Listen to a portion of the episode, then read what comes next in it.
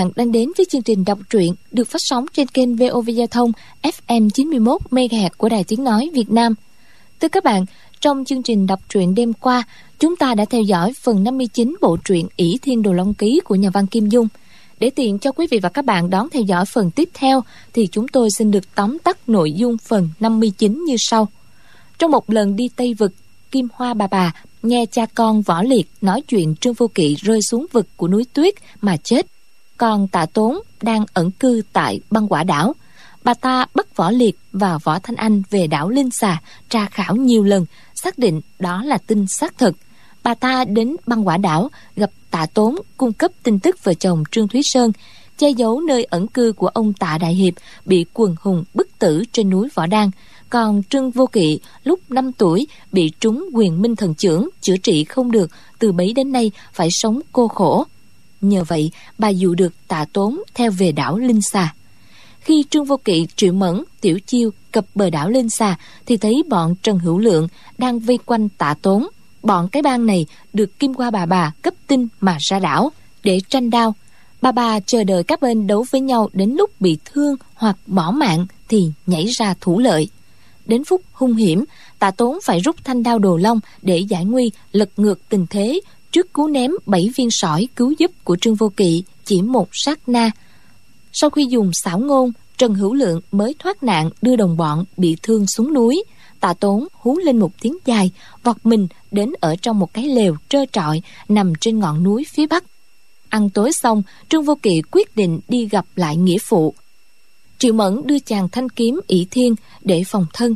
Theo cảnh báo của Tiểu Chiêu, đến ngọn núi phía bắc, Vô Kỵ thấy Kim Hoa bà bà và Thù Nhi đang cắm một bãi chông để dẫn dụ phục kích tạ tốn.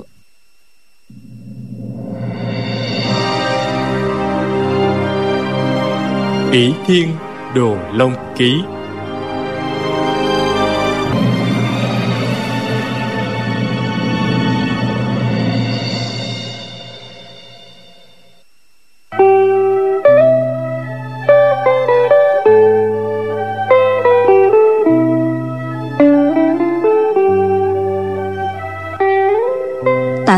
ngẩn người. Biết lời của Kim Hoa bà bà là thật. Chỉ vì mù Nên ông không thể nhìn thấy hành vi của Trần Hữu Lượng. Ông thản nhiên nói Tạ tốn này, Bị người ta lừa dối, Đâu có phải là lần đầu. Hạng tiểu nhân như hắn trên giang hồ thiếu gì? Giết bớt thêm một đứa, Hay để lại một đứa, Thì có khác gì đâu. Hàng phu nhân, Nếu bà còn là hảo bằng hữu của ta, Sao lúc sáng Bà thấy là chẳng nói ngay. Bây giờ mới nói cho ta biết. Có phải Muốn chọc tức ta đúng không? Nói xong Tạ Tuấn đột nhiên tung mình Nhanh như chớp Nhảy đến ngay trước mặt Trần Hữu Lượng. Trần Hữu Lượng cá kinh Dùng đao chém. Tạ Tuấn tay trái đoạt luôn thanh loan đao của hắn tay phải tác bóp bóp bóp ba cái liền rồi thợp cổ hắn dơ lên nói Lúc này mà ta giết ngươi có khác gì giết gà. Nhưng tạ tốn ta đã nói trước. Cho phép ngươi 10 năm sau trở lại tìm ta. Nếu ngươi còn để ta gặp một lần nữa trên hòn đảo này, Ta sẽ lấy cái mạng chó của nhà ngươi đó. Rồi tạ tốn quẳng hắn ra xa. Nơi Trần Hữu Lượng sắp rơi xuống Chính là bãi chông mà Kim Hoa bà bà dày công bố trí cả đêm.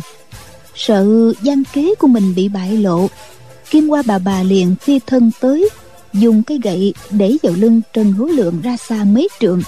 Miệng thì quát lên, ngươi mà còn đặt chân lên đảo linh xà này một bước, ta sẽ giết một trăm tên ăn mày của cái bang. Kiếm qua bà bà ta nói sao, làm vậy? Hôm nay ban cho ngươi một bông kim qua trước. Mụ dung tay trái, một điểm vàng loáng qua. Bợp một tiếng, một bông hoa đã trúng ngay quyệt giáp xa trên má trái trần hữu lượng khiến cho trần hữu lượng nhất thời không thể nói gì để khỏi tiết lộ bí mật của mụ. Trần hữu lượng đưa tay ôm má vội bỏ chạy xuống núi. Lúc này tạ tốn cách bãi chồng chỉ có vài trượng, thành ra trương vô kỵ lại ở sau lưng ông. Nội công của trương vô kỵ cao hơn hẳn trần hữu lượng. Chàng nín thở, nên tạ tốn và kim hoa bà bà đều không phát hiện chàng đang nằm phục ngay bên cạnh kim qua bà bà quay người lại, khen. Tạ tam ca, ông dùng tay, thay mắt, không kém chút nào. Từ nay trùng chấn hùng phong tam ca lại có thể tung hoành trên giang hồ hai chục năm nữa đó. Tạ tốn nói, ta đâu có nghe được sư tử bác thố và hàng ma thích đẩu thức. Chỉ cần biết tên về hài như vô kỵ là ta chết có thể nhắm mắt được rồi. Tạ tốn này nợ máu ngập đầu. Chắc sẽ phải chết thảm đây. Chỉ nói về chuyện tung hoành giang hồ.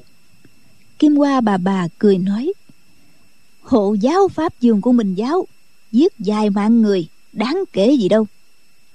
Tạ tam ca, cho mũi mượn thanh đao đồ long đi nào. Tạ tuấn lắc đầu, không trả lời. Kim hoa bà bà lại nói, nơi đây hình tích đã lộ, ông không thể ở lại nữa để muội đi tìm một nơi kín đáo, đưa tam ca đến trú vài tháng. Chờ muội mang thanh đao đồ long đi đánh thắng đại địch là phái nga mi rồi. Sẽ tận lực tìm kiếm trương công tử. Với bản lĩnh của muội đây, việc đem trương công tử tới gặp tam ca không có gì là khó hết. Tạ tốn lại lắc đầu. Kim qua bà bà lại nói, tạ tam ca, ông còn nhớ tám chữ tứ đại pháp dương tử bạch kim thanh không? Ông còn nhớ năm xưa chúng ta cùng ở dưới trướng dương giáo chủ không? Ưng dương ân nhị ca, bức dương di tứ ca, thêm tam ca và muội nữa. Bọn ta tung hoành thiên hạ, nào ai dám cản? Này hổ có già, nhưng hùng tâm vẫn còn đó. Tại sao tam ca nỡ để cho người ta khinh thường đứa em gái tứ sam này? Không chịu giúp là sao? Trương vô kỵ cả kinh. Trời nghe lời bà ta không lẽ bà ta chính là tử sao long dương? Người đứng đầu tứ đại pháp dương của bản giáo sao? Trên đời lại có chuyện lạ như vậy sao? Tại sao ngay cả di bức dương bà ta cũng gọi là tứ ca? Chỉ nghe tạ tốn bùi ngùi nói. Chuyện cũ nhắc lại làm chi nữa? Già hết rồi ai cũng già hết rồi kim qua bà bà nói. Ta, tam ca muội già nhưng mắt vẫn chưa qua. Vẫn nhận thấy hai mươi năm qua gió công của tam ca đại tiến tam ca chẳng cần phải khiêm tốn. Mình còn sống được nhiều nhăn gì trên cõi đời này. Theo ý của muội, nhân khi tứ đại pháp dương của minh giáo chưa có ai chết, lại liên thủ làm nên một sự nghiệp oanh liệt trên giang hồ. Tạ tốn thở dài ân nhị ca và di tứ đệ, bây giờ chắc gì còn sống? Nhất là di tứ đệ, chắc là hàng độc trong cơ thể khó trừ. Chỉ e là đã lìa trần rồi. Kim hoa bà bà cười nói tam ca nhầm rồi. Muội nói thật huynh nghe, bạch mi ưng dương và thanh dực bức dương hiện đang ở trên đỉnh quang minh. Tạ tuấn ngạc nhiên hỏi họ trở lại đỉnh quan bên sao nhưng mà để làm gì? Kim hoa, bà bà nói, chuyện đó chính mắt ân ly nó nhìn thấy. Con bé ân ly đây là cháu ngoại của ân nhị ca. Nó đắc tội với cha nó cha nó định giết nó. Lần thứ nhất nó được muội cứu thoát, lần thứ hai thì di tứ ca đã cứu nó. Di tứ ca mang nó lên đỉnh quang minh giữa đường thì bị muội lẻn bắt đi. Ân ly ngươi hãy kể lại chuyện sáu đại môn phái về đánh đỉnh quang minh cho tạ công công nghe đi.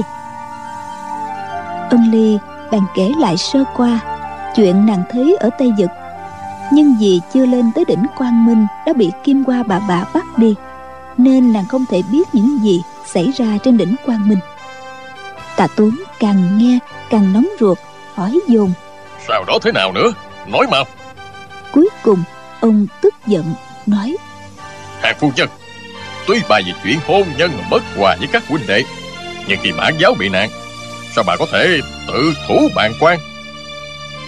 Dương giáo chủ là bên giáo phụ của bà. Năm xưa đãi bà thế nào hả? Bà quên hết cả rồi sao? Bà không thấy là ân nhị ca, nhị tứ đệ, ngũ tản nhân và ngũ hành kỳ đều lên đỉnh quan mình cứu viện đó sao? Kim hoa bà bà lạnh lùng nói muội không mượn được thanh đao độ long. Rốt cuộc chỉ là bại tướng dưới tay diệt tuyệt lão ni phái nga mi dù có lên đỉnh của an minh, cũng đâu còn mặt mũi nào động thủ với mụ ta. Chẳng lẽ tới đó xin tha? Hai người im lặng. Lát sau tạ tốn hỏi. Nhưng mà, Hồi đó, Làm cách nào mà bà biết chỗ ở của ta? Sao trước giờ Vẫn không chịu nói ra?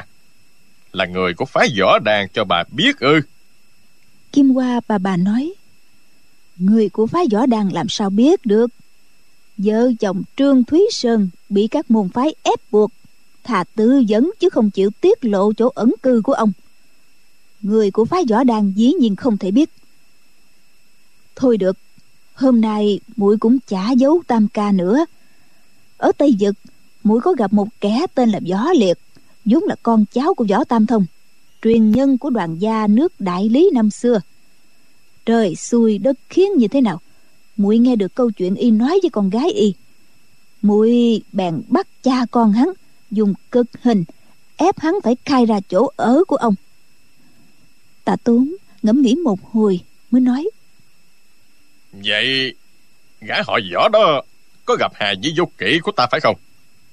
Chắc là Gã đánh lừa trẻ con, Nên mới moi ra bí mật đó thôi. Trương du kỳ nghe tới đây, trong lòng vô cùng hổ thẹn. Nhớ năm xưa ở chu gia trang, mình bị lừa, bị hai cha con chu trường linh, chu cửu chân dùng hàng loạt ngụy kế nói thật ra cả. Giả dụ nghĩa phụ vì thế mà bị rơi vào tay kẻ gian, thì chàng có chết dạng lần cũng không chuộc hết tội. Nghĩa phụ tuy mù lòa nhưng suy xét sự việc thì cứ y như chính mắt ông trông thấy vậy. Lại nghe tạ tốn nói. Sáu đại môn phái Dày đánh minh giáo? Không phải là chuyện tầm thường. Như vậy cuối cùng bản giáo thế nào? Kim hoa bà bà nói. Minh giáo hưng suy tôn vong. Từ lâu đã chẳng còn liên quan gì tới muội. Năm xưa trên đỉnh quang minh ai ai cũng gây khó dễ với muội. Tạ tam ca quên rồi sao muội thì còn nhớ như in. Hồi đó chỉ có dương giáo chủ và tạ tam ca đối tốt với muội. Muội không quên đâu. Tạ tốn nói à, Từ quán là chuyện nhỏ Hộ giáo mới là đại sự chứ. Hàng phu nhân Lòng dạ bà như thế là hẹp hòi quá. Kim hoa bà bà giận nói tạ tam ca là nam tử hán đại trưởng phu còn muội là đàn bà lòng dạ hẹp hòi hồi đó muội đã phá môn xuất giáo, thề không dính dáng tới mình giáo nữa. Nếu không như vậy, gã hồ thanh ngu làm sao có thể coi muội là người ngoài? Gã đòi muội phải quay về với minh giáo, gã mới chịu trì độc cho ngân diệp tiên sinh. Hồ thanh ngu là do muội giết đó. Tử sam long dương đã phạm một đại giới của minh giáo rồi. Muội đâu còn dính dáng gì tới minh giáo nữa tạ tốn lắc đầu nói. Hàng phu nhân ta thừa hiểu bụng dạ bà. Bà đòi mượn thả đao đồ long. Miễn thì bảo là để đối phó với phái nga mi. Thực ra là để đối phó với dương tiêu với phạm giao. Bà lúc nào cũng chăm chăm lén vào đường hầm bí mật lên đỉnh quang minh. Bởi thế ta càng không thể cho bà mượn đau được. Kim qua bà bà ho mấy tiếng nói. Tạ tam ca năm xưa gió công giữa muội và tam ca ai cao hơn ai? Tạ tốn nói tứ đại pháp dương mỗi người có sở trường riêng. Kim qua bà bà nói hiện nay ông đã mù hai mắt so với lão bà tứ này thì thế nào? Tà tốn hiên ngang nói bà đến cậy mạnh đoạt đao phải không? Được tạ tốn có thành đao đồ long trong tay cũng đủ thay thế đôi mắt rồi. Tạ tốn thở một hơi dài, bước lên một bước. Cặp mắt mù hướng thẳng về phía kim qua bà bà. Thần uy lẫm liệt. Ân ly thấy vậy, sợ hãi, lùi mấy bước về phía sau. Kim qua bà bà vẫn khom lưng đứng đó, tay chống gậy, thi thoảng ho vài tiếng. Xem chừng tạ tốn chỉ cần dung đao lên là bà ta sẽ đứt làm đôi. Song bà ta vẫn đứng bất động tựa hồ không sợ gì tạ tốn cả. Trương vô kỵ đã thấy bà ta ra tay mấy lần, quả là nhanh nhẹn tuyệt luân. Lại có phần kỳ bí hơn cả gì nhất tiếu, cứ y như yêu ma vậy. Lúc này bà ta đứng đối diện với tạ tốn, một người thì căng thẳng như kiếm tuốt cung dương, một người thì thản nhiên đứng chờ, như đã tính sẵn tất cả. Trương vô kỵ nghĩ thầm bà ta còn được xếp hạng trên cả ông ngoại ta. Nghĩa phụ và di bức dương, võ công tất phải vô cùng lợi hại. Nghĩ vậy chàng rất lo cho nghĩa phụ. Chỉ nghe bốn bề tiếng gió ù ù, lẫn với tiếng sóng biển từ xa vọng tới. Trong tình thế hung hiểm này, nghe càng thê lương. Hai người đứng cách nhau chỉ hơn có một trượng, song không ai ra tay trước. Qua một hồi lâu tạ tốn bỗng nói. Hàng phu nhân hôm nay bà ép ta phải động thủ. Vi phạm lời thề kết nghĩa năm xưa giữa bốn đại pháp dương chúng ta. Tạ tốn này thật là khó xử. Kim hoa bà bà nói. Tạ tam ca. Tam ca bản tính hiền lành. Hồi đó muội quá không thể nào ngờ. Rất nhiều nhân vật anh hùng hào kiệt thành danh trong gió lâm. Lại do một tay ông giết tạ tốn thở dài nói. Hey, ta vì quá thương cha mẹ vợ con chết thảm. Muốn trả thù nên bất chấp hết thảy. Trong cuộc đời ta việc không nên làm việc tệ hại nhất là đã đánh liên tiếp 13 chiêu thất thương quyền khiến cho không kiến thần tàn phải thiếu lầm phải bỏ mạng.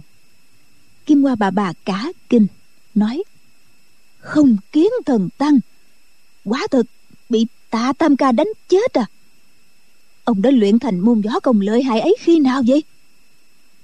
Bà ta vốn tự tin mình đủ tài đối phó với tạ tốn, nhưng bây giờ bắt đầu thấy sợ. Tạ tốn nói, bà đừng sợ. Không kiến thần tăng chỉ chịu đòn, chứ không đánh lại. Ông ấy muốn dùng phật pháp quảng đại vô biên để độ quá ngoại đạo tà ma mà thôi kim hoa bà bà nói có như vậy chứ. Muội đây không bằng được không kiến thần tăng. Ông 13 quyền đánh chết không kiến thần tăng, thì chỉ cần chín mười quyền là giết lão bà tử này thôi. Tà tốn lùi lại một bước, giọng nói đột nhiên trở nên nhẹ nhàng. Hàng phu nhân, ngày xưa trên đỉnh quạt minh, bà đối với ta hết sức tử tế hồi ấy ta bị bệnh. Vợ ta thì mới sinh con nên sức còn yếu chưa dậy nổi. Bà đã chu đáo săn sóc ta hơn một tháng. Ta vẫn ghi nhớ trong lòng. Ông giơ tay phủi bụi trên tấm áo bông rồi nói tiếp.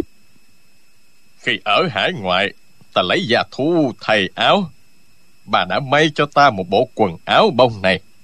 Vừa dạng hết sức đủ biết tình nghĩa với nhau trên đỉnh quang minh vẫn còn. Thôi, bà hãy đi đi. Từ này chúng ta đừng nên gặp nhau nữa là xong. Ta chỉ xin bà hãy loan tin ra ngoài. Bảo hài nhi vô kỵ của ta tới đây gặp ta một chuyến. Thì ca ca, đội ơn muội muội lắm lắm. Kim hoa bà bà cười buồn, rồi nói tạ tam ca vẫn còn nhớ tình cũ nghĩa xưa. Chẳng dâu gì ông, từ khi ngân diệp đại ca mất đi, lão bà tử này đã coi nhân tình thế thái nhẹ lắm rồi. Chỉ vì còn vài món quán thù chưa trả xong, cho nên không đành lòng xuôi tay về nơi chính suối với ngân diệp đại ca đó thôi. Tạ tam ca, đỉnh quang minh có một số nhân vật, dù gió công cơ mưu hơn người nhưng muội chẳng coi ra gì. Chỉ nể trọng một mình tạ tam ca. Ông có biết là vì sao không? Tạ tuấn ngẩng nhìn trời ngẫm nghĩ một lát lắc đầu nói. Tạ tôn tầm thường kém cỏi không đáng được hiền muội nể trọng như vậy đâu. Kim hoa bà bà tiến lên vài bước phủi bụi một tảng đá thông thả ngồi xuống nói năm xưa trên đỉnh quang minh, chỉ có dương giáo chủ và tạ tam ca là muội thấy không chướng mắt thôi. Khi muội gá nghĩa với ngân diệp đại ca, chỉ có hai vị là không trách muội đã lấy lầm người. Tạ tuấn cũng ngồi xuống, nói, Hàng đại ca tuy không phải là người trong bạc giáo, Nhưng là bậc anh hùng. Các huynh đệ cứ điều ông tiếng ve Lòng giả hẹp hòi. Ôi, Sáu đại môn phái, Dây đánh đỉnh quang minh. Không biết các vị huynh đệ có sao không nữa? Kim Hoa bà bà nói, Tạ Tam Ca, Ông ở hải ngoại mà lòng vẫn hướng về trung thổ, Khắc khoải không quên các huynh đệ cũ.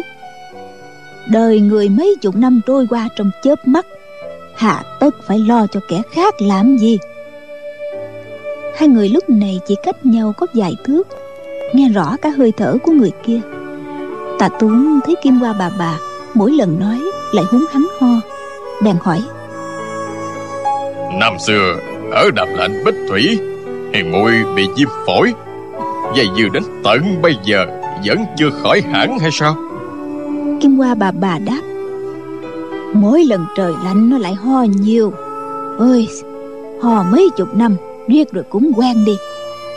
Tạ Tam Ca muội nghe Tam Ca thở không có điều Có phải vì luyện thất thương quyền Mà bị tổn thương nội tạng hay chăng? Tam Ca nên cố bảo trọng. Tạ Tốn nói Đa tạ hiền muội quan hoài. Đột nhiên ông ngẩng lên Nói với ân ly. Ân ly Hãy tới đây. Ân ly đến trước mặt tạ Tuấn Nói Tạ công công. Tạ Tuấn nói Ngươi hãy dùng toàn lực Đâm ta một chỉ coi. Ân ly ngạc nhiên nói Hài nhi không dám. Tạ Tuấn cười nói Thiên thù dạng độc thủ của ngươi Đâu có thể làm ta bị thương. Cứ việc dẫn sức mà đâm Ta chỉ muốn thử xem công lực của người tới đâu thôi. Ân ly vẫn nói Hài nhi không dám. Tạ công công Công công với bà bà ngày xưa đã kết nghĩa hữu hảo. Có việc gì mà chẳng thỏa thuận êm đẹp với nhau được? Hai người chả nên tranh giành thanh đao làm gì? Tạ Tuấn cười buồn Nói Thì ngươi cứ đâm ta một chỉ coi. Ân ly không còn cách nào khác Đành rút khăn bọc đầu ngón tay trỏ Rồi mới chọc một cái vào vai tạ Tuấn Chỉ nghe nàng kêu ối một tiếng văng ra đằng sau đến hơn một trượng rồi phịch xuống đất. Xương cốt toàn thân như muốn gãy rời. Kim hoa bà bà thản nhiên như không, chậm rãi nói, ta tam ca, tại sao bụng dạ ông hiểm độc quá vậy? Ông sợ lão bà tử có thêm trợ thủ, cho nên đã ra tay khử trước phải không? Tạ tốn không đáp, ngẫm nghĩ một lát rồi nói hài nhi này bụng dạ thật tốt nó đâm ta một chỉ, dùng hai ba thành lực, lại bọc đầu ngón tay. Không dùng thiên thù dạng độc thủ để đả thương ta. Nếu không như vậy, thiên thù dạng độc thủ đã trở ngược về tim nó rồi. Lúc này, nó đã bỏ mạng rồi. Trương vô kỵ nghe vậy thì toát mồ hôi lạnh. Thấy nghĩa phụ rõ ràng bảo là muốn thử công lực của ân ly. Nếu nàng dùng toàn lực đâm vào thì đã mất mạng người trong minh giáo tâm địa hiểm ác, người hiền như nghĩa phụ mà cũng như vậy. Chàng đâu biết rằng tạ tốn và kim qua bà bà biết nhau bao nhiêu năm, không lạ gì bụng dạ của nhau. Sau vài câu thăm hỏi thông thường là sẽ bắt đầu ác đấu, không chút nương tay. Nếu kim qua bà bà có thêm ân ly làm trợ thủ, thì tạ tốn sẽ hết sức bất lợi, nên ông dùng kế trừ trước đi tạ tốn hỏi. Ân ly tại sao ngươi lại có thiện ý đối với ta như vậy? Ân ly đáp công công là nghĩa phụ của chàng lại cũng là vì chàng mà đến đây. Trên đời này chỉ có hai người là công công và hài nhi là nhớ đến chàng thôi. Tạ tốn nói ồ oh, không ngờ ngươi lại tốt với hài nhi vô kỵ của ta như vậy. Vậy mà ta lại định lấy mạng ngươi ngươi hãy ghé tay lại đây nè.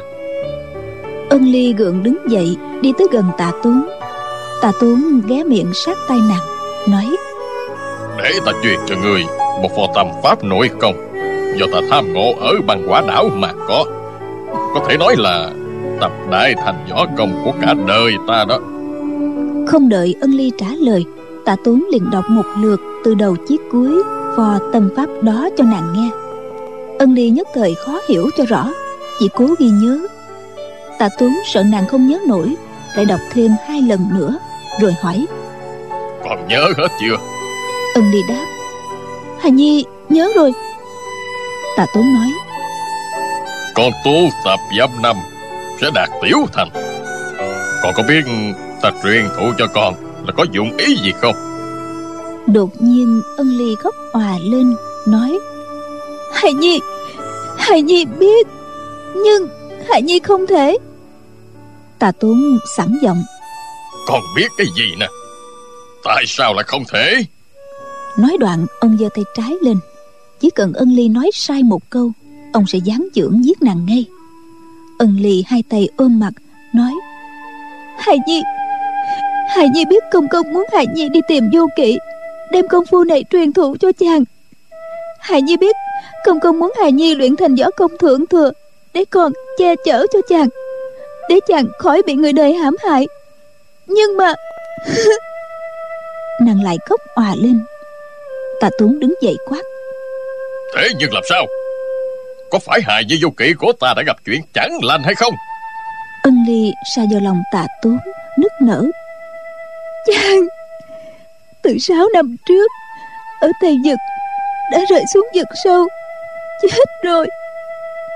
Tạ tuấn rùng mình rung giọng hỏi. Hả? Có, có thật như vậy không? Ân ly khóc nói. Dạ thật.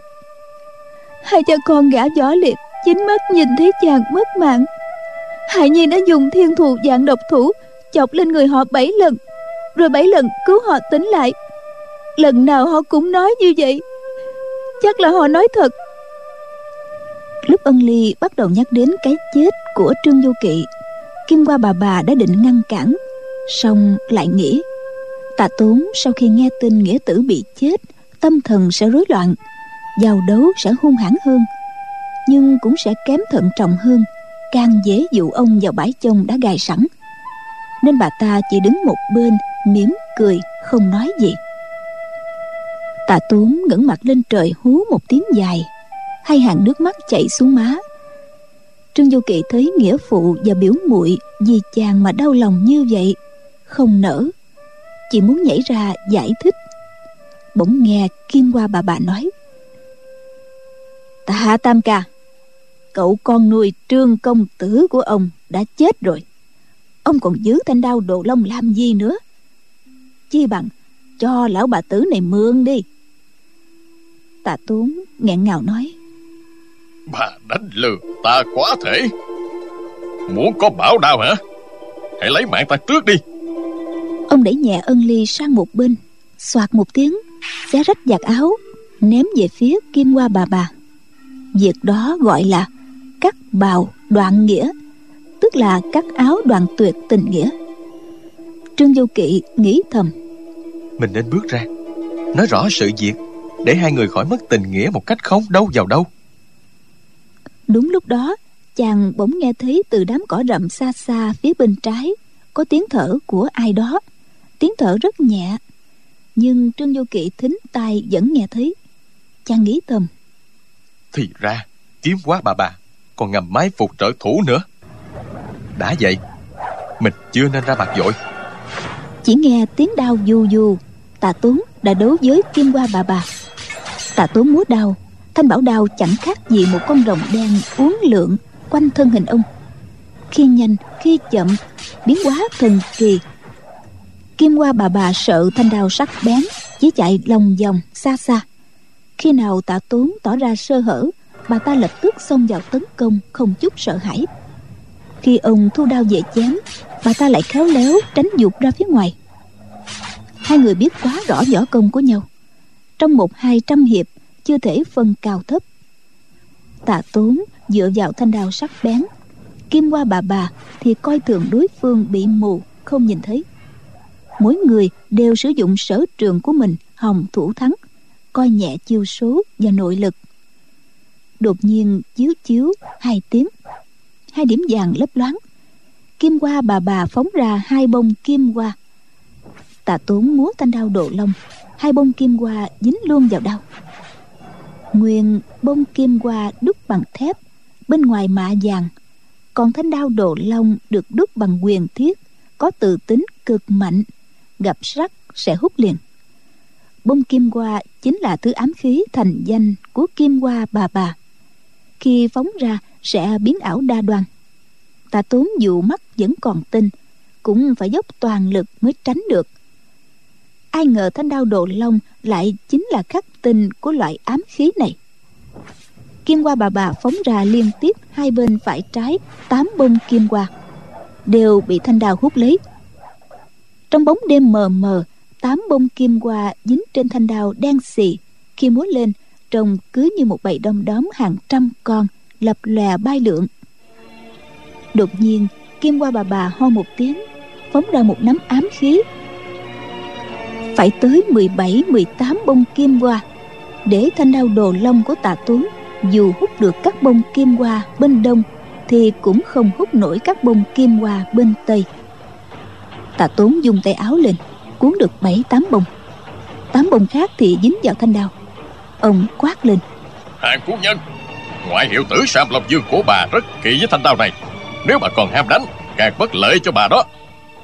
Kim hoa bà bà cảm thấy lạnh người phàm, những người võ học. Tính mạng treo trên đầu đao mũi kiếm, rất kiêng những gì quý kỵ. Ngoại hiệu của bà là long dương, mà thanh đao kia lại tên là đồ long, tức là giết rồng. Thì quá thật không hay chút nào. Bà ta cười khẩy nói, không chừng sát sư trượng của lão bà tứ đây lại giết sư tử mù trước bây giờ. Nghe dù một tiếng, dung gậy đánh ra tạ tuấn trầm dài né tránh. Đột nhiên bước hụt, kêu ơi một tiếng. Cây gậy đã đánh trúng vai trái. Lực đạo tuy đã giảm quá nữa, song cũng không phải nhẹ. Trương du kỵ cả mừng rao thầm. Chàng thấy tạ tuấn cố ý giả vờ không tránh kịp để bị trúng một gậy, thì nghĩ bụng. Nghĩa phụ chỉ cần dung các bông kim qua trong tay áo trái ra. Tiếp đó thành đao đồ long sử chiêu, thiên sơn dạng thủy chém liên tiếp, thì kim qua bà bà không dám chống đỡ thế đao sắc bén. Ắt phải né sang bên trái, liên tiếp lùi lại hai lần. Bây giờ nghĩa phụ sẽ dùng nội lực hất các bông hoa dính trên thành đào bắn thẳng ra. Thì kim qua bà bà không thể tránh xa, chắc chắn sẽ bị trọng thương. Chàng vừa nghĩ như vậy, quả nhiên thấy hàng quang loang loáng. Tạ tốn đã dùng các bông kim hoa trong tay áo trái ra kim hoa bà bà vội lùi sang trái. Trương du kỵ đột nhiên lại nghĩ ra một chuyện kêu thầm. Trời Không xong rồi. Kim qua bà bà sẽ tương kế tự kế. Lúc này trong ốc chàng kiến thức võ học bao la Mọi hành vi công thủ tiến thoái Của hai đại cao thủ kia Đều nằm trong dự tính của chàng.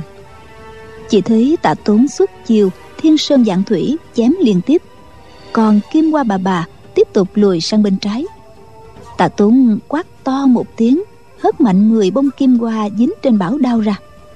Kim qua bà bà kêu, ối chà! Chân loạn choạng lùi lại mấy bước. Tạ tốn đã cắt áo đoạn tuyệt tình nghĩa, ra tay không nể nang gì nữa. Ông tung mình nhảy lên, dùng đao chém về phía kim qua bà bà. Chợt nghe tiếng kêu thẳng thốt của ân ly. Cẩn thận! Có trong nhọn ở dưới chân!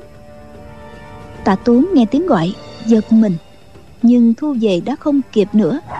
Chỉ nghe tiếng chiếu chiếu. Hơn chục bông kim hoa đã bắn tới. Kim hoa bà bà muốn rằng ông đang ở lưng chừng trên không sẽ không có cách gì né tránh. Lúc đáp xuống, hai chân sẽ đạp phải chông nhọn. Tạ tuấn không biết tính sao, chỉ còn cách dung đao hút các bông kim hoa. Bỗng nghe dưới đất có mấy tiếng cành cách hai chân ông chạm xuống đất an toàn.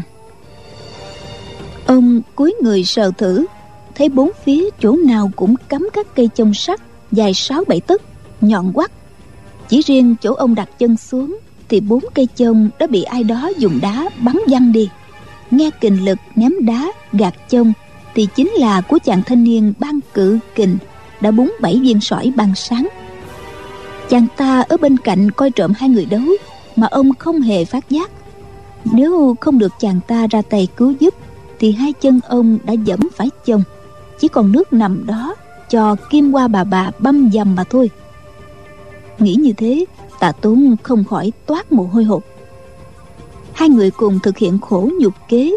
Tạ tốn bị một gậy vào vai. Kim qua bà bà cũng bị trúng hai bông kim qua tuy vết thương đều không phải là yếu hại song cũng không dễ gì chịu đựng kình lực của đối phương. Kim qua bà bà ho mấy tiếng rất to, hướng tới chỗ trương vô kỵ đang ẩn nấp, nói, tên tiểu tử bằng cư kình kia, ngươi lại nhúng ta vào việc lớn của lão bà tử, mau để lại họ tên. Trương du kỵ chưa kịp trả lời, đột nhiên hàng quang loáng lên. Ân ly kêu hự một tiếng, đã bị ba bông kim hoa bắn trúng vào nơi yếu hại ở ngực nguyên, kim qua bà bà thấy trương du kỵ gió công cao cường. Nếu bà ta trừng trị ân ly, chàng thế nào cũng phải ngăn trở.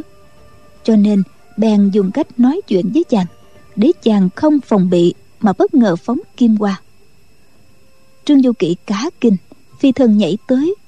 Còn đang ở trên không, đã chợp luôn hai bông kim qua khi đáp xuống, liền ôm lấy ân ly vào lòng ân ly thần trí còn tỉnh táo thấy một chàng trai để râu quai nón ôm mình vội giơ tay đẩy ra, vừa dùng sức liền ọc ra mấy ngụm máu tươi. Trương du kỵ chợt hiểu, vội lau mặt, dứt bộ râu quá trang để lộ diện mạo thật của mình. Ân ly kinh ngạc, ngẩn người, nàng thốt lên. A ngưu ca ca, là chàng sao? Trương du kỵ mỉm cười. Ừ ca ca đây ân ly bấy giờ mới cảm thấy yên tâm tức thì ngất đi. Trương du kỵ thấy nàng bị trọng thương chưa dám nhổ mấy bông kim hoa cắm trên ngực nàng. Chỉ điểm các quyệt thần phong linh khư bộ lan thông cốc để bảo vệ tâm mạch cho nàng. Chỉ nghe tạ tốn nói to. Các hạ hai lần ra tay giúp đỡ tạ tốn đa tạ đại đức. Đúng lúc đó bỗng nghe từ đằng sau vọng tới hai tiếng len keng kỳ dị. Có ba người từ đâu chạy vụt tới? Trương du kỳ thoáng nhìn, thấy ba người đó mặc áo bào trắng, rộng thùng thình. Hai người thân hình cao lớn, còn người bên trái là một phụ nữ. Ba người ấy quay lưng về phía ánh trăng, nên không nhìn rõ mặt họ. Nhưng trên chéo áo của cả ba đều có theo hình ngọn lửa. Hẳn là người của mình giáo. Ba người giơ cao hai tay trong tay là một tấm hắc bài màu đen dài chừng hai thước. Người cao nhất đứng giữa lớn tiếng nói. Thánh quả lệnh của minh giáo tới hộ giáo long dương sư dương sao chưa quỳ xuống nghênh tiếp? Còn chờ đến khi nào nữa? Giọng nói của người này ngượng nghịu rất khó nghe. Trương du kiện ngạc nhiên nghĩ thầm. Trong di ngôn của dương giáo chủ có nói thánh quả lệnh của bản giáo bị thất lạc từ đời giáo chủ thứ 31 là thạch giáo chủ. Sao bây giờ lại trong tay ba người này? Liệu thánh quả lệnh là thật hay giả đây? Ba người này phải chăng là đệ tử của bản giáo? Chỉ nghe kim qua bà bà nói bốn nhân đã phá môn xuất giáo từ lâu. Bốn chữ hộ giáo long dương đừng có nhắc đến nữa.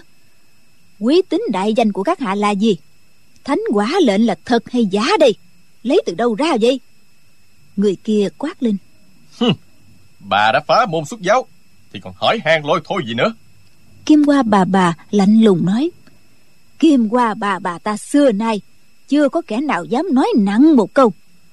Hồi dương giáo chủ còn sống, cũng kính nể ta ba phần.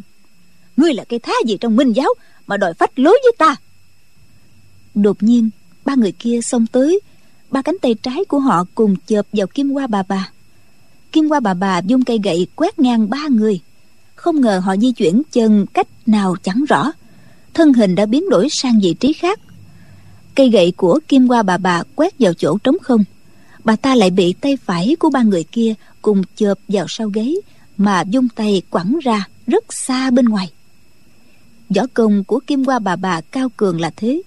Dẫu có ba cao thủ bậc nhất thiên hạ dây đánh, cũng chẳng thể nào chỉ trong một chiêu đã thợp cổ bà ta quẳng ra ngoài xa như vậy thế nhưng bộ pháp của ba bạch y nhân này thật là kỳ dị. Họ phối hợp với nhau lại cực kỳ nhịp nhàng. Cứ y như một người có ba đầu sáu tay. Trương du kỳ không khỏi thốt lên thắng phục. Ba người kia di chuyển, chàng đã nhìn rất rõ. Người cao nhất râu sờm, mắt xanh. Người thứ hai râu vàng, mũi khoằm. Còn người phụ nữ thì tóc đen, không khác gì người trung hoa. Song tròng mắt rất nhạt như không có màu. Mặt trái xoan trạc 30 tuổi. Trông lạ lùng nhưng tướng mạo vô cùng xinh đẹp. Trương vô kỵ nghĩ thầm. Thì ra họ là người hồ. Tháo nào nói năng ngọng nghịu? Nghe đều đều như đọc thuộc lòng vậy. Chỉ nghe gã râu xồm cao giọng nói. Thấy thánh quả lệnh như thấy giáo chủ tạ tốn còn chưa quỳ xuống nghênh tiếp sao? Tạ tốn nói ba vị rốt cuộc là ai? Nếu là đệ tử của bản giáo tạ tốn hẳn phải quen biết. Còn nếu không phải là đệ tử bản giáo thì thánh quả lệnh đâu có liên quan gì tới các vị. Gã râu sầm nói. Minh giáo bắt nguồn từ đâu? Tạ tốn đáp. Bắt nguồn từ đất ba tư. Gã râu sầm lại nói. Không sai. Ta là lưu dân sứ của tổng giáo bà tư. Còn hai vị này là diệu phong sứ và quy nguyệt sứ. Bọn ta phụng mệnh của đức tổng giáo chủ từ ba tư đến trung thổ. Tạ tốn và trương vô kỵ đều kinh ngạc. Trương vô kỵ đã đọc cuốn minh giáo lưu truyền trung thổ ký của dương tiêu. Biết minh giáo quả thật từ ba tư truyền sang. Xem ra ba vị này là người hồ ở ba tư. Võ công thân pháp như thế chắc không phải giả chỉ nghe gã râu vàng diệu phong sứ nói à, tổng giáo chủ có lệnh truyền đến. Thật không còn gì tốt hơn nữa. Mình đỡ phải gánh vác trọng nhiệm. Kiến thức mình nông cạn sẽ dễ hỏng đại sự đây. Tạ tốn nói minh giáo trung thổ tuy bắt nguồn từ ba tư nhưng đứng riêng một cõi như một môn phái đã mấy trăm năm nay chưa hề chịu sự quản hạt của tổng giáo ba tư. Ba vị từ xa tới đây tạ tốn ta rất mừng. Xong cái chuyện quỳ để mà nghênh gì đó thì không hiểu từ đâu ra vậy. Gã râu xồm tên lưu dân sứ bèn cầm hai tấm hắc bài gõ vào nhau nghe keng một tiếng. Âm thanh không phải tiếng kim khí hoặc ngọc khí thập phần cổ quái. Y nói đây là thánh quả lệnh của minh giáo trung thổ. Giáo chủ họ thạch đời trước đã đánh mất ra bên ngoài. Bọn ta lấy lại được. Xưa nay thấy thánh quả lệnh như là thấy giáo chủ, tạ tốn còn chưa chịu tuân lệnh sao? Khi tạ tốn gia nhập minh giáo, thì thánh quả lệnh đã thất lạc từ lâu. Ông chưa từng nhìn thấy. Song về sự thần kỳ của thánh quả lệnh, ông đã được nghe. Trong kinh thư điển tịch của minh giáo cũng có nhắc đến. Này, nghe âm thanh cổ quái kia. Biết rằng ba người này quả đang cầm thánh quả lệnh của bản giáo huống hồ họ vừa ra tay đã thợp cổ kim qua bà bà mà quẳng ra xa. Thường nhân quyết không làm nổi. Nên ông không còn nghi ngờ gì nữa. Hỏi. Tại hạ tin lời tôn giáo? Không biết có điều chi sai báo lưu dân sứ phất tay trái một cái. Diệu phong sứ huy nguyệt sứ cùng với gã lập tức nhảy tới. Chỉ sau hai lần nhô lên hụp xuống đã đến bên kim qua bà bà kim qua bà bà phóng các bông kim qua vào ba sứ giả. Họ lạng người né tránh. Huy nguyệt sứ sấn tới, giơ ngón tay chọc vào yết hầu kim qua bà bà. Kim qua bà bà giơ gậy chặn lại tiện thể trả đòn. Đột nhiên, người bị nhấc bổng, thì ra đã bị lưu dân sứ và diệu phong sứ túm lưng giơ lên. Huy nguyệt sứ tiến đến ba bước, vỗ vào ngực và bụng của bà ta, liền ba chưởng. Tuy không nặng nhưng kim qua bà bà đã không còn cử động được nữa. Trương du kỵ nghĩ thầm. Ba người này thân pháp nhô lên hợp xuống, chẳng hơn ai. Song có lẽ họ phối hợp rất nhịp nhàng. Huy nguyệt sứ dụ địch ở mặt trước. Hai người còn lại bắt giữ kim qua bà bà một cách xuất quỷ nhập thần. Nếu tính riêng về võ công từng người, xem ra chưa bằng kim qua bà bà. Gã kia vỗ ba chưởng, tuy không phải là đả quyệt nhưng công hiệu thì chẳng khác gì phép điểm quyệt của trung thổ ta. Lưu dân sứ giơ kim qua bà bà lên ném bà ta tới trước mặt tà tốn nói sư dương theo giáo quy bản giáo đã gia nhập bản giáo thì suốt đời không được từ bỏ. Mụ này tự bảo đã phá môn xuất giáo là phản đồ của bản giáo rồi. Sư Dương hãy chém đầu mụ ta đi. Tạ Tốn sững người Nói Không Minh giáo trung thổ. Trước này không có thứ giáo quỳ ấy. Lưu dân sứ lạnh lùng nói. Từ nay trở đi Minh giáo trung thổ Phải tuân thủ hiệu lệnh của Tổng giáo Ba Tư. Đối với tên phản đồ xuất giáo Để lại chỉ là mầm quả mà thôi. Hãy mau trừ khử mụ ta đi. Tạ Tốn hiên ngang nói. Tử dương của Minh giáo Tình nghĩa như ruột thịt Hôm nay tuy bà ta đối với tạ mổ vô tình song tạ mổ không thể bất nghĩa Không thể ra tay làm hại bà ta được. Diệu phong sứ cười ha hả Y nói Người Trung Quốc thật là lắm lời. Chuyện gì cũng dây dưa nhung nhằn Kẻ đã từ bỏ bản giáo Sao lại không dứt quách đi? Thế là nghĩa lý gì hả? Thật là kỳ quặc khó hiểu quá. Tạ Tốn nói Tạ mổ giết người không chớp mắt Nhưng không giết bằng hữu đồng giáo của mình. Huy Nguyệt Sứ nói Ngươi phải giết mụ ta đi. Ngươi không tuân lệnh Bọn ta sẽ giết người trước. Tạ Tốn nói Ba vị vừa tới trung thổ. Trước hết đã ép buộc kim bao sư dương Giết tử Sam Long Dương Có phải là để ra oai dọa người hay không? Huy Nguyệt Sứ mỉm cười nói Người hai mắt tuy bị mù Nhưng lòng rất sáng. Mau ra tay Tạ Tuấn ngẩng mặt cười một tràng Lớn tiếng nói gian động cả sườn cốc. Kim bao sư dương hoàng minh lỗi lạc Đừng nói là không sát hại bạn hữu đồng giáo. Dù cho người này có thâm cừu đại oán Nhưng đã bị các ngươi bắt giữ Không còn sức kháng cự Tạ bố cũng không đời nào ra tay sát hại đâu. Trương Vô Kỵ nghe lời lẽ hào sảng của nghĩa phụ Lòng thầm cảm phục ông Và đâm ra có ác cảm với ba vị sứ giả Minh giáo ba tư. Lại nghe Diệu Phong Sứ nói Giáo đồ Minh giáo thấy thánh quả lệnh như thấy giáo chủ. Người cả gan phản giáo phải không? Tạ Tuấn hiên ngang nói Ta mổ bị mù đã hơn hai chục năm. Các vị dẫu có chìa thánh quả lệnh ngay trước mặt tạ mổ Tạ mổ cũng đâu có nhìn thấy. Còn nói gì đến việc thấy thánh quả lệnh như thấy giáo chủ hả Diệu Phong Sứ cả giận hỏi. Được. Vậy là nhà ngươi quyết ý phản giáo phải không? Tạ Tuấn nói. Tạ mộ không dám phản giáo. Nhưng tôn chỉ của Minh giáo Là hành thiện trừ ác Lấy nghĩa khí làm trọng.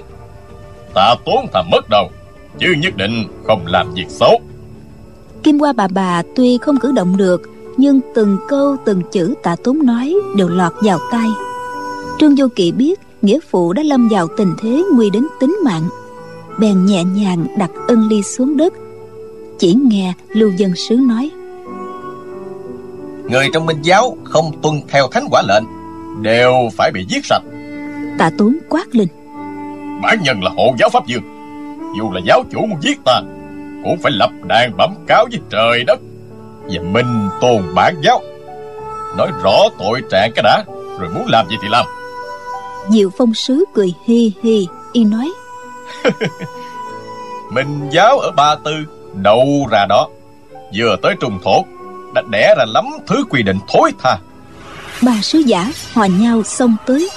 Tạ Tuấn múa thanh đao đồ long bảo hộ phía trước mặt. Ba sứ giả tấn công liên tiếp ba chiêu Vẫn chưa thể đến gần. Huy Nguyệt Sứ tiến thẳng lên Tay trái cầm thánh quả lệnh đập xuống đỉnh đầu Tạ Tú Tạ Tú dung đao gạt Nghe keng một tiếng, rất quái dị. Thanh đao đồ long mọi khi chém gãy tất cả, Dù là thứ binh khí cứng rắn nhất. Đằng này không chém đứt được thánh quả lệnh.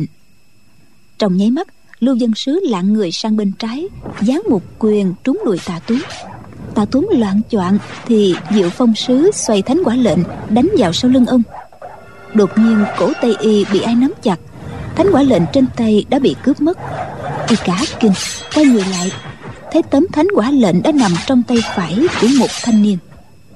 Trương vô kỵ nhảy tới, cướp thánh quả lệnh cực kỳ nhanh nhẹn và khéo léo. Huy nguyệt sứ và lưu dân sứ ngạc nhiên và tức giận, từ hai bên cùng đánh tới. Trương vô kỵ xoay người sang trái, tránh né. Không ngờ nghe bợp một tiếng, chàng bị huy nguyệt sứ đánh một thánh quả lệnh vào lưng thánh quả lệnh làm bằng một chất liệu quái dị, cực kỳ cứng rắn. Chàng bị trúng đòn, mắt tối sầm như muốn ngất đi. May thần công hộ thể lập tức phát sinh uy lực, chàng dội trấn tĩnh, nhảy tới trước ba bước. Ba sứ giả ba từ bèn dây lại. Trương vô kỵ tay phải cầm thánh quả lệnh, đánh nhướng một chiêu về phía lưu dân sứ. Tay trái vươn ra, chộp thánh quả lệnh trong tay trái của huy nguyệt sứ không ngờ, huy nguyệt sứ vừa bung ra, liền nhấn xuống một cái. Đầu bên kia của tấm thánh quả lệnh bật lên. Cách một tiếng, trúng ngay cổ tay trương vô kỵ. Năm ngón tay chàng tê dại, đành buông tấm thánh quả lệnh vừa cướp được. Gã quy nguyệt sứ liền đoạt lại. Từ khi trương vô kỵ luyện thành tâm pháp càng khôn đại na di sau lại được trương tam phong chỉ điểm thêm cái tinh diệu của thái cực quyền? Chàng chưa hề gặp địch thủ không ngờ lúc này lại bị một phụ nữ là huy nguyệt sứ liên tiếp đánh trúng. Lần trúng đòn thứ hai, nếu không nhờ thần công hộ thể tự động thoái lực, thì cổ tay đã gãy rồi. Chàng kinh hãi, không dám cùng kẻ địch đối công, chỉ chăm chú theo dõi để nhận rõ chiêu số của đối phương. Ba sứ giả ba tư thấy trương vô kỵ hai lần trúng đòn, nhưng dường như không hề bị thương, cũng hết sức ngạc nhiên diệu phong sứ đột nhiên cúi đầu, lấy đầu làm chùy, hút thẳng vào người trương vô kỵ. Lối đánh này vốn là đại kỵ trong võ học, dùng bộ phận trọng yếu nhất của cơ thể mình tông vào địch thủ. Trương vô kỵ đứng yên bất động, biết chiêu này của hắn trông tưởng là dụng về. Thực ra tinh diệu, ắt phục sẵn một chiêu khác lợi hại. Chờ đầu hắn tới cách người mình một thước, chàng mới lùi lại một bước. Đúng lúc đó lưu dân sứ nhảy giọt lên trên không trung, rồi nhắm đỉnh đầu trương vô kỵ mà ngồi xuống. Chiêu này lại càng quái dị, dùng mông đích tấn công đối phương. Võ học thiên hạ tuy đa dạng thật, song chưa có chiêu nào vừa vô dụng, vừa dụng về kiểu đó. Trương vô kỵ bình thản như không, lách sang một bên. Bỗng chàng cảm thấy ngực đau nhói, quá ra đã bị diệu phong sứ lấy cùi chỏ thúc trúng hắn cũng bị cửu dương thần công dội ngược ra, phải lùi lại ba bước. Loạn choạng lùi thêm ba bước vẫn chưa đứng vững, lại phải lùi tiếp ba bước. Bà sứ giả bà từ ngạc nhiên đến tái mặt. Hai tấm thánh quả lệnh trong tay huy nguyệt sứ dội quét ngang, còn lưu dân sứ thì đột nhiên nhảy lộn ba vòng trên không trung. Trương vô kỵ chưa hiểu ý định của gã là gì, nghĩ bụng nên tránh né là hơn bèn bước sang trái một bước, thấy một luồng bạch quang loang loáng trước mắt. Vai bên phải đã bị lưu dân sứ dùng thánh quả lệnh giáng cho một đòn rất mạnh. Chiêu này hết sức bất ngờ. Trước đó đối phương không có triệu chứng nào cả. Lưu dân sứ rõ ràng lộn vòng trên không. Tại sao lại tung thánh quả lệnh đánh trúng vai chàng được chứ? Trương du kỵ kinh hãi, không dám ham đấu. Huống hồ vai chàng vừa trúng một đòn rất nặng tuy đã nhờ cửu dương thần công dội ngược trở ra, song vẫn đau nhói tận xương. Nhưng chàng biết rằng chỉ cần mình lùi bước, thì nghĩa phụ sẽ mất mạng. Nên vội hít một hơi thật dài, nghiến răng phi thân tới phía trước, giơ chưởng đánh vào ngực lưu dân sứ. Lưu dân sứ cũng đồng thời nhảy tới, hai tấm thánh quả lệnh gõ vào nhau keng một tiếng. Trương du kỵ cảm thấy choáng váng, thân hình đang ở trên không liền rơi thẳng xuống chỉ cảm thấy bên sườn đau nhói vì bị diệu phong sứ đá trúng. Nghe bịch một cái, diệu phong sứ ngã ngửa ra phía sau, trong khi thánh quả lệnh của huy nguyệt sứ lại đánh trúng tay phải của trương du kỵ.